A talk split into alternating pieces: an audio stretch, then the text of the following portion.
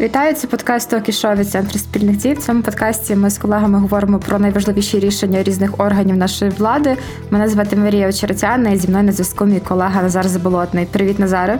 Привіт, Марія. Сьогодні ми говоримо про відпустки для військовослужбовців, про заборону російських джерел в освіті та науці і про чергову спробу створити в уряді міністерство монстра. Отже, поїхали. І почнемо ми з відпусток військовослужбовців в умовах воєнного стану. Цей закон вже прийняли. Я думаю, що ні в кого не виникає питань, чи є це важливе рішення, тому що воно точно важливе. Всі ми знаємо, що внутрішній ресурс людей не безмежний. І навіть по собі ми можемо відчувати особисто. Я відчуваю, якщо якщо я довго працюю без відпустки, то я працюю трошки гірше. І я думаю, що в Назара теж є таке. І ті, хто служить або пішов добровольцем е, перші дні повномасштабної війни, скоро вже рік як воюють. І мене насправді дивує, що дотепер відпустки військових під час воєнного часу не регламентувалися. Назаре, розкажи, як так вийшло? Тут я можу тільки припускати, мабуть, законодавець, коли закон писався про військовий обов'язок, а це початок 90-х років, припускав, що якщо і буде якась війна, чи воєнний стан сам по собі, то це буде дуже короткотривала акція. Яка буде вимагати швидко напружити всі сили, які є, повідкликати всіх з відпусток, е, відвоювати і розійтися за кілька там, тижнів чи місяців по домах. Але війна триває вже 9 років, а повномасштабне вторгнення е, незабаром вже буде рік, як почалося. Е, тому, звичайно, що питання воно перезріло. Я знаю, що дуже багато командирів е, самі розуміючи, що ну, люди не метал, та тим більше навіть машини потребують відпочинку, ремонту, е, не те, що люди.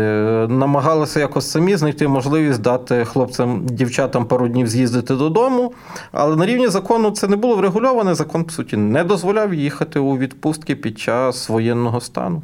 Ну і в принципі це рішення це відповідь на запит військових і їх рідних. Бо, от, наприклад, якщо зайти на сайт офісу президента в розділ петицій і ввести в пошуку слово ротація, то видасть 28 петицій громадян, поданих після 24 лютого.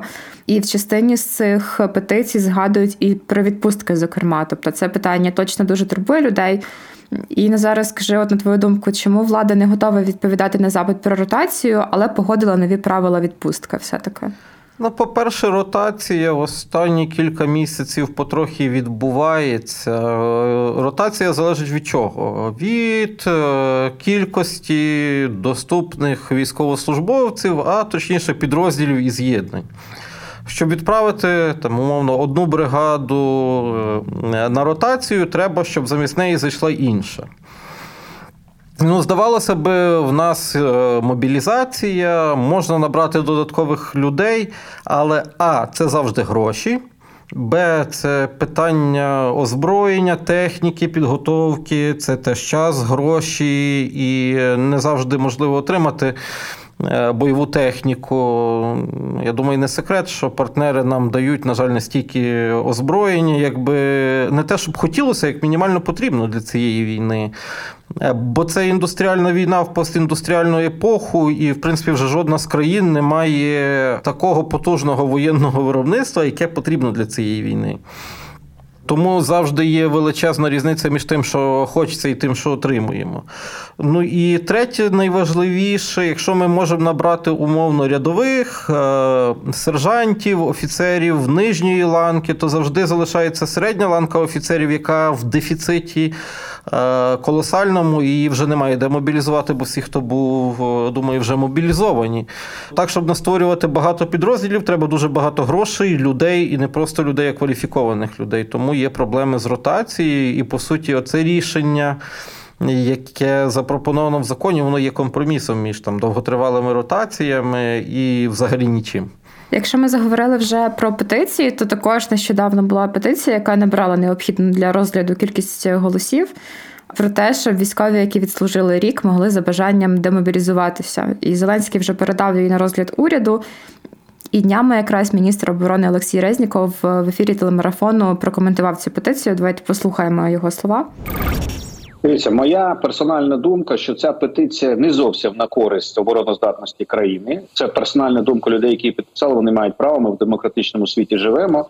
Але на сьогодні конституція говорить про обов'язок кожного громадянина оборонити свою землю. І сьогодні відбувається широкомасштабна повноцінна війна. Такої не було з часів Другої світової, взагалі на планеті Земля.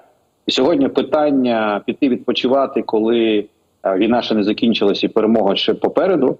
Мені здається, це досить дивний підхід. Назара, скажи, будь ласка, чи ти погоджуєшся з паном Олексієм? Мабуть, варто почати з того, що люди пригадують досвід е, так званого АТО ОС, коли справді під час е, мобілізації було таке правило, що півтора року від мобілізації відслужив і йдеш додому. Зараз це не дуже можливо, бо масштаб цієї війни він набагато набагато перевершує те, що було в АТО в ОС, і інтенсивність теж, що немало важливо. Е, тому неможливо е, людей масово набирати і звільняти, що головне, бо перш за все втрачається найцінніше, що є досвід. Ну, от Якщо брати створення нового підрозділу, то набір, індивідуальна підготовка, воно ж все починається з індивідуальної підготовки кожного солдата на його спеціальність. Е, потім злагодження, тобто навчитися діяти в рамках відділення одного взводу, роти і так далі, займає ну, в нормальних умовах, не воєнних, це в кращому разі півроку. Воєнних це робиться значно швидше через необхідність, але і це веде до доволі великих втрат е, під час перших місяців бойової служби таких підрозділів. Тобто багато новобранців означає збільшення не тільки витрат фінансових, а й людських втрат. Е, тому я не думаю, що взагалі до кінця цієї війни буде йти мова про масову демобілізацію після того, як люди вислужили якийсь період часу. І там йдеться про те, що частина щорічної відпустки може бути надана за умови відсутності не більше 30% військовослужбовців певної категорії одного підрозділу. І тут у мене питання: якщо в підрозділі є якийсь дуже вузькопрофільний і цінний фахівець, і замінити його немає ким, що тоді буде робити командування?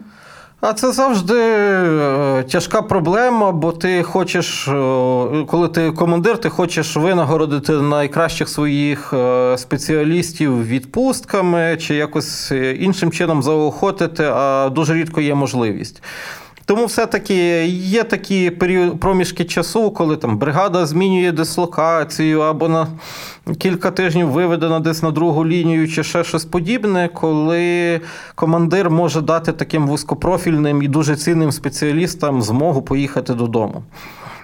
Бо треба розуміти, що на вузькопрофільних спеціалістів, на е, рідкісними військово-обліковими спеціальностями навантаження воно набагато більше, ніж на звичайного піхотинця, через те, що ну, знову ж їх немає яким замінити. Командири намагалися якось і самі собі давати раду з тим, щоб підтримувати своїх людей, хоч в якомусь е, тонусі. Бо відпочинок це частина збереження тонусу, не більше, не менше. Е, ну і з другого боку, цей закон збалансовує потреби і військовослужбовців відпочинку, і командирів, перед якими стоять бойові завдання, які мусять їх якось виконувати і тримати біля себе більшість людей на поготові. Окей, я зрозуміла. Е, ну, виглядає так, що все добре з цим законом. Не часто так буває в подкасті Окішо. Так, це в принципі добре через те, що ну, знаєш, е, моя логіка яка? Звичайний цивільний працівник має мінімум 24 дня відпустки на рік, так?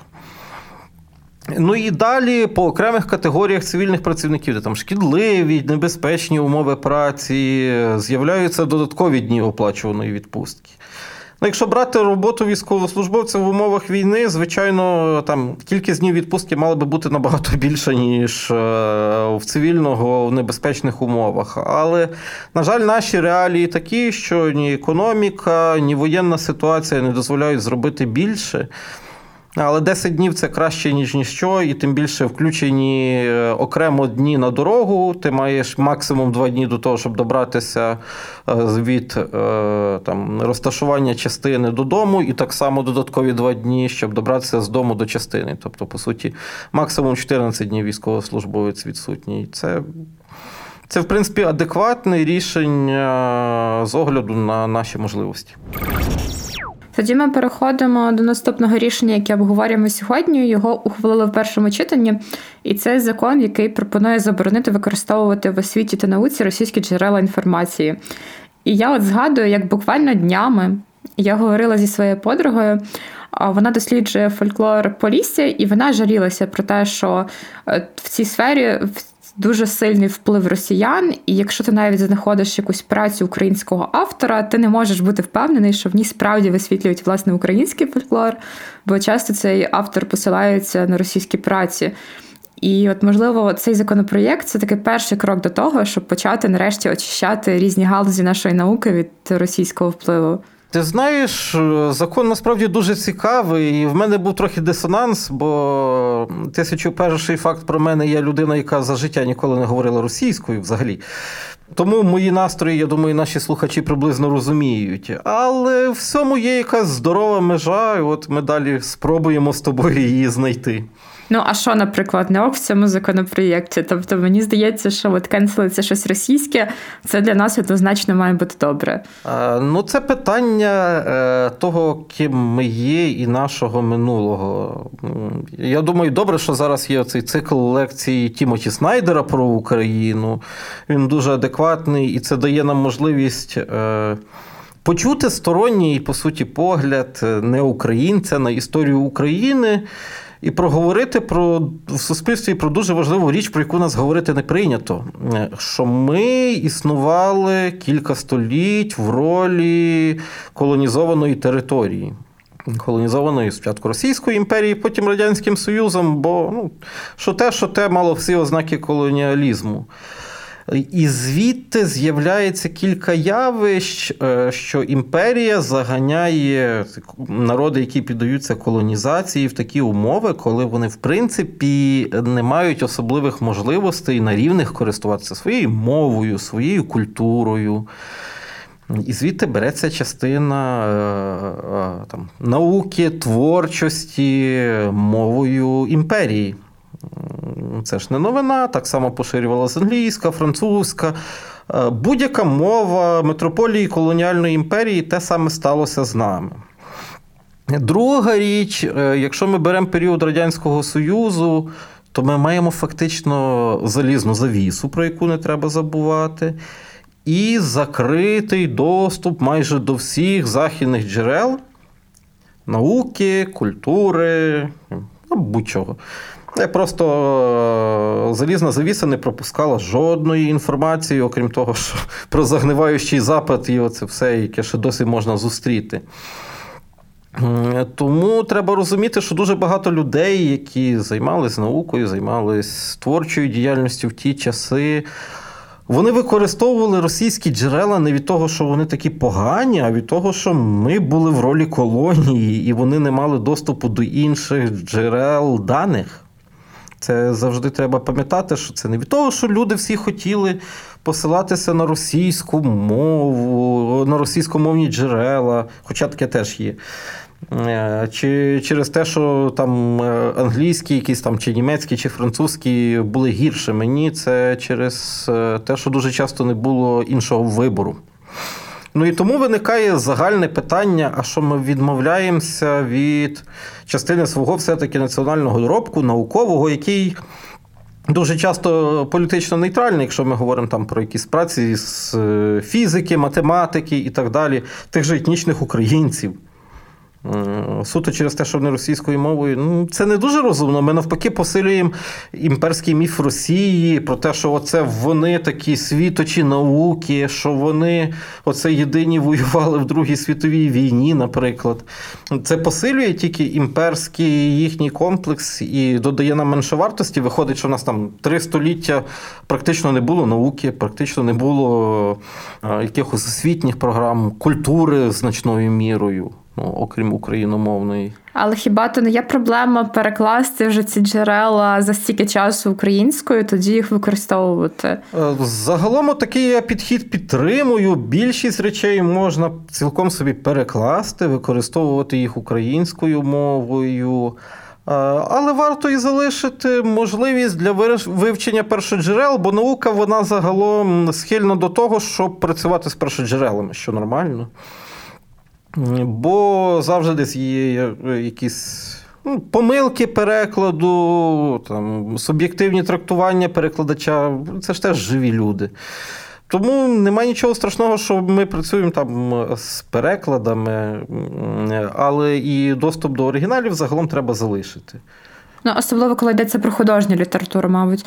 Окей, тоді тут я погоджуюся з тобою, я розумію, про що ти, але все одно е, мені здається, що добре те, що от якщо брати уваги не російськомовні, а саме російські джерела, що вони забороняються. Ну, забороняються так. Е, перше, забороняється використовувати будь-які джерела, створені на території держави-агресора держави-окупанта. Е, мова тут йде про державу, яка називається Російська Федерація. Як держава, воно виникло в 91-му році. Відповідно, все, що виникло до проголошення незалежності Російської Федерації на тій самій території не підпадає під дію закону. Ну, перепрошую авторів закону, але російський імперіалізм, шовінізм, колоніалізм існує 3-3,5 століття, як мінімум, а не останні 30 років. Оце корені того, що говорить Путін, вони йдуть дуже глибоко в імперську історію Росії. Це це теж продовження емських указів, інших заборон української мови, української культури і імперської шовіністичної політики. Це не новина, тому дуже багато і е, так званих наукових і літературних першоджерел російського шовінізму вони набагато глибше десь в радянському чи в російському імперському минулому, яке опиняється поза дією цього закону частково. Ну так, це їхня така загальноросійська ідея, що білоруси, українці, росіяни один народ. Та було б наївно припускати, що в імпері, Російській імперії і в радянському Союзі е, цього ще не було. І тоді справді дуже такий непродуманий законопроєкт виглядає. Ну так, а друга частина цього закону вона пропонує заборонити все, що російською мовою. Ну, знаєш, е, е, частина навіть українські класиків української літератури, їхніх приватних переписок, частина творів, вони є російською мовою. Ну, знову ж є воно через ті обставини, про які ми вже говорили: про колоніалізм, імперіалізм Росії. А як тоді мав би бути написаний такий закон, щоб він справді захищав українську освіту і науку від негативного впливу Росії, але при цьому не мав оцих підводних каменів? Ну, я думаю, що перша річ, е, яку нам треба намагатися усунути з нашого інформаційного, наукового, освітнього простору, це саме пропаганда російська, так вона є в частині, наприклад, російської історії, є в частині російської літератури. Ну, очевидно, що було б дуже ненормально вчити цьому наших дітей, наших студентів, нашу молодь. Е, тому треба забороняти за щось, а не тільки через те, що воно там російською мовою. Ну, хоча знову ж я людина, це каже людина, яка ніколи не говорила російською мовою, дуже дисонуючи. Тобі пощастило, я вчила російську в школі. Моя вчителька зарубіжної тоді ще літератури дуже любила Серебряний вік, тому ми вчили на пам'ять в оригіналі Цвітаєва, Ахматова і так далі. І от я прям відчула цей вплив такої меншовартості і благоговіння перед російським. Ну, бачите, теж наслідок е, імперської політики ще до війни там було купа так званої нашої е, інтелігенції в лапках, особливо в Києві, які собі дозволяли казати: Ой Боже, та що то українська література, якась селянська, от російська, от Пушкін. Друге, що ми можемо зробити, це. Перекладати активно те все, що пов'язане з Україною, з українцями, які писали російською, на український лад. Це ж ніхто не забороняє робити, навпаки, це треба стимулювати. Тоді вирішиться частина проблеми з засиллям саме російської мови в науковому диспросторі, в інформаційному. Ну і третє, е, чому російська була важливою для науковців попередніх десятиліть е, через те, що дуже багато з них фізично не знали англійської. Перекладів українською було мало, і російська була для них таким єдиним джерелом доступу до цього, знаєш, міжнародної бази знань, скажімо так. Ну, наприклад, е, мене як правника максимально бісить, коли там мої колеги в наукових дослідженнях чи наукових роботах своїх використовують е, якісь посилання чи аналогії з Росії. Ну, бо Росія і правова держава це дві речі, які не поєднанні. Тому третє, що треба мати, це самокритику якусь, чи що. Ти вважаєш себе серйозним науковцем і посилаєшся там, наприклад, на розбудову демократичних інститутів Росії. Це дивно, це дуже дивно. Абсолютно, але на одній з моїх попередніх робіт, коли я тільки там вступив на посаду, зайшов в кабінет. Знайшов е, в бібліотеці попередників Е, трьохтомник, здається, е, основи руського парламентаризму. Краса. Я якраз е, перед підготовкою до цього блоку подкасту трошки проглядала там, зайшла на Google Академію і вирішила подивитися, там перевірити, наскільки старі оті такі загальноросійські ідеї, так звані там про єдиний народ і все таке. І мене просто вразили назви наукових праць які є в цій країні. Там щось про е, вивчення таїнственної субстанції, руської душі. І, типу, це така якась діч. І, ем, типу, розуміючи, що в цій країні наукові праці виглядають отак, як взагалі можна лишатися в одному науковому просторі з цією країною. Ну, абсолютно, для нормальної людини це питання, знаєш, самокритики. Ну, Ти посилаєшся на якусь е, пропагандистську дичину, особливо якщо мова йде про е, гуманітарні науки. В мене тільки одне питання до людей, які там сильно використовують якісь джерела інформації російській, щоб що. Тобто, фактично, нам треба зараз вивести освіту і науку з якогось пострадянського контексту і ввести в глобальний контекст англомовний. Так, цілком. Ну, знову ж, якщо ти працюєш там сферою права, то там про верховенство права в Росії, наприклад, таку тему, яка фундаментальна взагалі для підготовки наступних е, поколінь правників України, ти майже нічого не знайдеш. Ну, адекватного, по крайній мірі. Е, в Росії це законність, то як цар приказав, так і йди роби. Верховенство права воно розвинене на Заході. Ну, відповідно, дуже багато теоретичних обґрунтувань саме на Заході. Тому, якщо писати дисертацію, е, яка якось стосується верховенства права і користуватись російськими джерелами, ну то в мене питання до адекватності автора. Таких речей. У нас такого насправді дуже багато старої школи, знову ж те, що не знають англійської. Ну і друге, що дуже часто десь там чуєш е, в українському медіапросторі, що от треба тільки, щоб все було українською, воно так не вийде. Бо знову ж, е, на жаль, я б був, мабуть, щасливий, якби українська була такою міжнародною мовою знань. То було б дуже круто, але, на жаль, вона нею поки що не є. Тому треба користуватись іншими мовами, які дають такий доступ. Англійська, перш за все, можливо, німецька, можливо, іспанська, можливо, французька.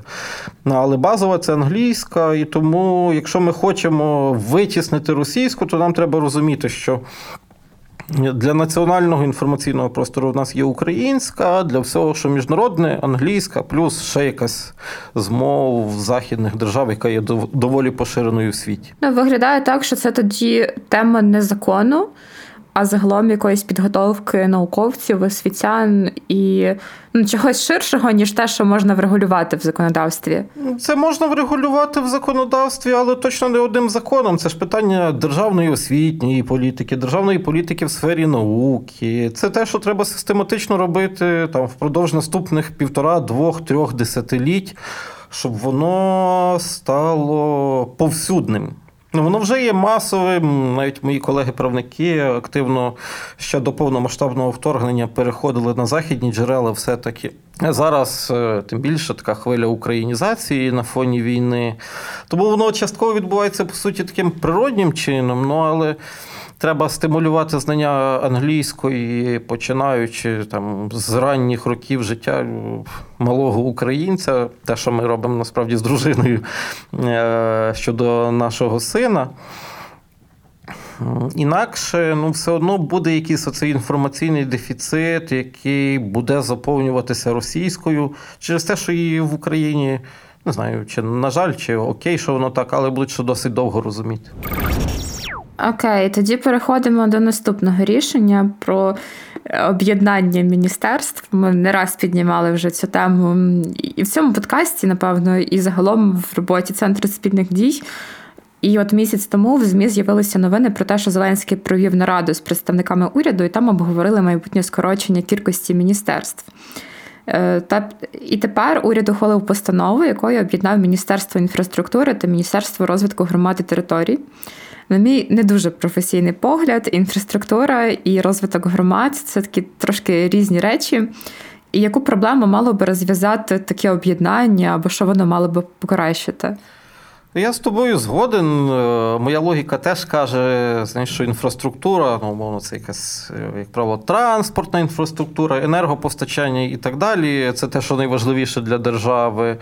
Воно є екстериторіальним в плані, що воно поширюється за межі однієї чи кількох там громад чи районів. Це якщо там автодороги державного значення, залізничні дороги е, чи магістральні лінії електропередач, про які зараз вже все вся країна знає завдяки російським ракетам. Воно як екстериторіальне, воно охоплює всю країну і на нього дивиться через призму саме якихось громад там чи окремих районів, областей не дуже правильно. Ну і з іншого боку, Міністерство громад і територій це якраз оцей територіальний погляд е, на облаштування країни. Це села, селища, містечка, міста і так далі.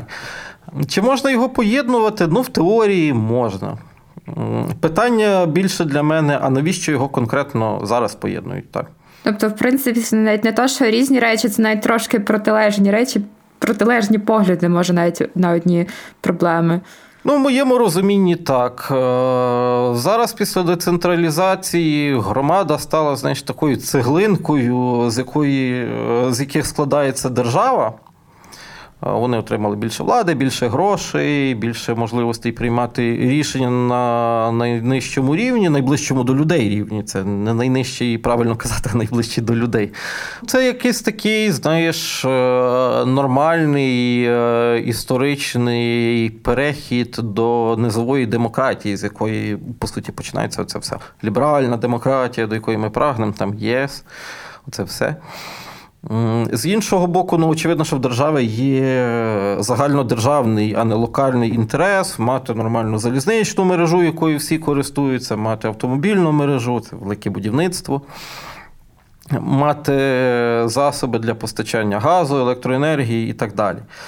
Е, тобто обслуговувати всю територію, а не якісь громади винятково. Тому за логікою це все-таки два різних, хоча дві різних сфери, хоча йдеться про територію і про щось, що на них є.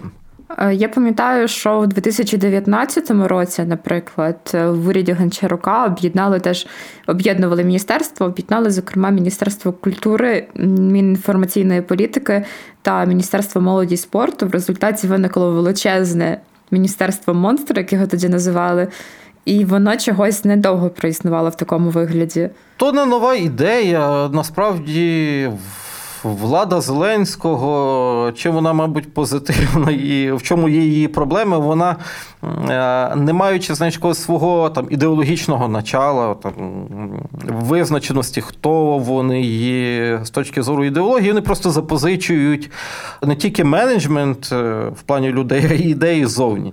Там, В громадських середовищах, середовищах експертів була така теорія, що треба скоротити кількість міністерств, що є взагалі якась ідеальна цифра міністерств які, якщо там укрупнити чи ліквідувати деякі, то от воно все візьме і запрацює в уряді. Як наші слухачі вже зрозуміли, я до цієї категорії людей ніколи не належав. І Ідеальна кількість міністерств це звучить як якась типу така натальна карта із світу політології, чи не знаю, світу державного управління. Ну так, щось на той зразок. Як на мене, кількість міністерств залежить а від тих проблем, які в тебе є в країні першочерговими. Ну я завжди привожу той приклад. Якщо в нас була війна, є війна і буде війна, там десятиліття війни, це означає, що в країні багато ветеранів.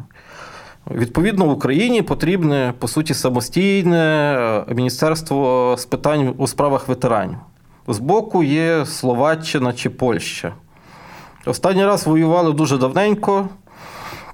Такої величезної кількості ветеранів і пов'язаних з ними питань соціального забезпечення, психологічної реабілітації, реабілітації до мирного життя немає. Ну, то, відповідно, їм не треба міністерство. Бач, вже на одне міністерство буде різниця. Друга річ, яка має визначати, це урядова політика. Ну, на жаль, в нас програми уряду.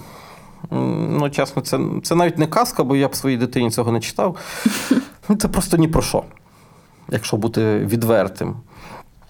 Це, от, знаєш, е, як в Радянському Союзі було це збільшити надої, щоб оце картопля краще родила, сталь краще плавалась. А чого не про що? Поясни. Ну, довга історія. По-перше, в нас же ж немає партій в нормальному розумінні партій. Ці люди збираються там десь з дуже різних середовищ. Е, від фотографа весільного до івент-менеджера. Немає нічого проти ні проти фотографів, ні проти івент-менеджерів. Це все достойна робота. Ну але треба все-таки якийсь перехід здоровий, так, е, е, від своєї професії до політики. Щоб ти каже, моя бабка казала, моя бабка не дивився, як баран на нові ворота е, на те, що відбувається в парламенті. Тому, грубо кажучи, треба якийсь час проваритися в тому політичному середовищі, позайматися якоюсь місцевою політикою, щоб розуміти, як воно все працює. А тут люди гоп, ще вчора ти знімав весілля, вже сьогодні ти народний депутат.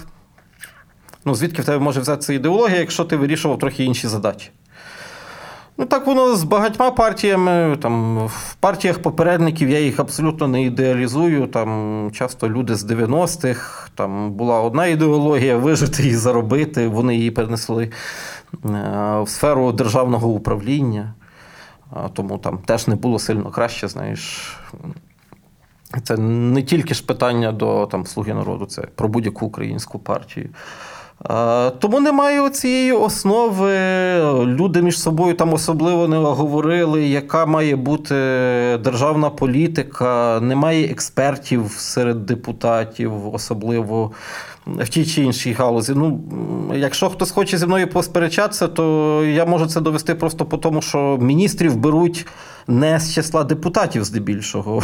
В правлячій партії ну, було скільки 253 депутати. А половина міністрів в кожному уряді, як правило, десь е, зі сторони.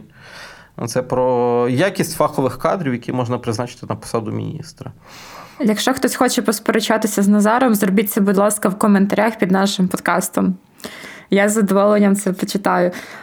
І е, фактично, те, що бракує кваліфікованих кадрів, призводить до того, що, наприклад, об'єднують, як в тому ж 2019 році, Міненергетики, яке відповідає за видобування і використання ресурсів, і Мінекології, яке займається охороною цих ресурсів, і це, типу, якась дуже дивна ідея. Знаєш, оце об'єднання знову ж міністерство. Ми говорили про інфраструктуру і громади, а тут. Е, енергетики, яке завдання? Виробити побільше енергоресурсів і електроенергії, в екології якось збалансувати потреби цих видобувних галузей промисловості, виробництва зі шкідливими викидами і так далі. По суті, протилежні інтереси в двох міністерств, між ними є природній конфлікт. Їх взяли, поєднали. Вгадайте, хто програв? Правильно, екологія, бо грошей там менше, ніж в енергетиці. В кого більше грошей в політиці, той ну, загалом виграє. Окей, щодо інфраструктури, 1 грудня Верховна Рада підтримала призначення Олександра Купракова на посаду віце-прем'єра і міністра інфраструктури. І тут таке логічне питання викликає: чи це шукали менеджера під нове міністерство, чи міністерство створили під конкретну людину? Е, я в цьому навіть не сумніваюся. Знаєш, якщо воно пахне так, як міністерство створено під людину, виглядає як міністерство створене під людину, і все робиться так, то це міністерство створене під людину. Треба Е, бути багатим, знаєш, е, я все жартую, що я дуже багата людина, бо досі зберіг можливість називати речі своїми іменами. Це зараз розкіш. Е, тому так, це міністерство створене під конкретну людину з конкретним ім'ям і прізвищем. Зміни до постанови Кабміну внесені за кілька днів до призначення на посаду віце-прем'єра, ну і міністра цього об'єднаного міністерства. Моє наступне питання мало бути про те, чого влада знову наступає на ті самі граблі з величезними міністерствами, якщо вони не працюють. Але тепер це питання відпало, в принципі. Ну, знаєш, мені ще здається, що дуже багато що буде залежати від суспільного контролю тут. Е, за діяльністю цього міністерства. Бо насправді там назва в цього міністерства вона буде не така, там інфраструктури і території, чи як там. Але ми маємо розуміти, що насправді це мінвідбудови. Це міністерство, яке по суті буде контролювати процес повоєнної відбудови України і не тільки процес, а що важливіше гроші. Воно, наче з одного боку, добре, бо коли в тебе немає цих всіх міжвідомчих погоджень, немає цього всього тертя, то воно робиться швидше. Але з другого боку, так і красти легше. Тому, якби в нас е, нормально функціонував парламент, е, нормально функціонував Кабмін, зараз навіть медіа нормально не функціонують, парламент не проводить е, засідань в режимі живої трансляції. Ну, Суспільство має дуже-дуже мало можливостей для контролю, і ще й нам кажуть, що не можна критикувати. Це представники влади кажуть, в мене завжди виникає на це природне питання: а не можна не робити дурниць? Влада якби трошки більше відповідальності, ніж пересічного громадянина за свої дії, за долю країни. Ну то ви не робіть дурниць, ми вас не будемо критикувати, проста ж формула. Ну, Я розумію, що у всіх є помилки, ну, але коли тебе критикують за помилку, виправив, пішли далі, все окей, життя, а не намагатися затикати роти. Тому тут е, треба розуміти, що. Це, крім швидкості рішень, створює ще величезний простір для корупції, і за цим нам всім доведеться слідкувати, інакше виросте новий прошарок олігархів. І ЗМІ ще писали про те, що в уряді має стати 14 міністерств замість 20. Чи є ознаки того, там хто буде наступним? Поки не бачу, мабуть, через вагу цього міністерства, про яку ми щойно говорили, його і першим запустили. Але оці пориви об'єднувати, роз'єднувати міністерство, вони буквально від перших днів Володимира Олександровича на посту президента. Це каже про кілька речей. Перше, а щось не працює в системі уряду. А там є багато чому, що може не працювати. І Б. Намагаються знайти, знаєш, прості рішення складних проблем, а воно так не буває. Від перестановки доданків дуже часто сума не міняється не тільки в математиці, а й в політиці, і в державному управлінні. Тому об'єднання міністерств воно викликає хіба логістичні труднощі. Півроку міністерства не працюють нормально, як мінімум, поки йде цей процес реорганізації. А на якість управління швидше за все воно не вплине так, аби категорично. Тобто, чи я правильно розумію, що зараз в умовах повномасштабної війни, коли Росія обстрілює інфраструктуру, у нас півроку може не працювати нормальне міністерство інфраструктури? Ну, якоюсь мірою так, там Мінінфраструктури меншою мірою зачіпить через те, що Мінінфраструктури це основне міністерство під час реорганізації, і до нього приєднують е, Мінгромад і територій. Це швидше будуть деякі, мабуть, е, суто організаційні проблеми з взаємодіями е, громад з державною владою. Е, такі речі. Можливо, десь координацією роботи військових адміністрацій частково. Хоча, наскільки я знаю, це все одно робиться через Офіс президента, а не через міністерство. Ну от і знову ж третя штука: а що має змінити об'єднання міністерств, якщо реальні рішення приймаються в адміністрації президента? Люди не формують політику, як їм сказали, так їм виконали, але в кінці, звичайно, винні міністри. Добре, дякую, що пояснив це все. Будемо слідкувати за ситуацією далі. Я нагадую, що це був подкаст Центру спільних дій про рішення ключових державних органів України. З вами були Марія Очерцяна і Назар Заболотний. Ми дякуємо звукорежисеру Андрію Іздрику, який це все монтує, що вам було приємно нас слухати. І нас можна слухати на українській правді. Подкасти НВ в ефірі громадського радіо на частоті 99 і 4 FM у Києві а також на Apple Podcast, Google Podcast, SoundCloud і Spotify. В коментарях обов'язково пишіть свої відгуки і запитання, а також слухайте наш подкаст один одному про те, як зараз живуть громади, як вони волонтерять і наближають нашу перемогу. Дякую, що слухаєте нас, і почуємося.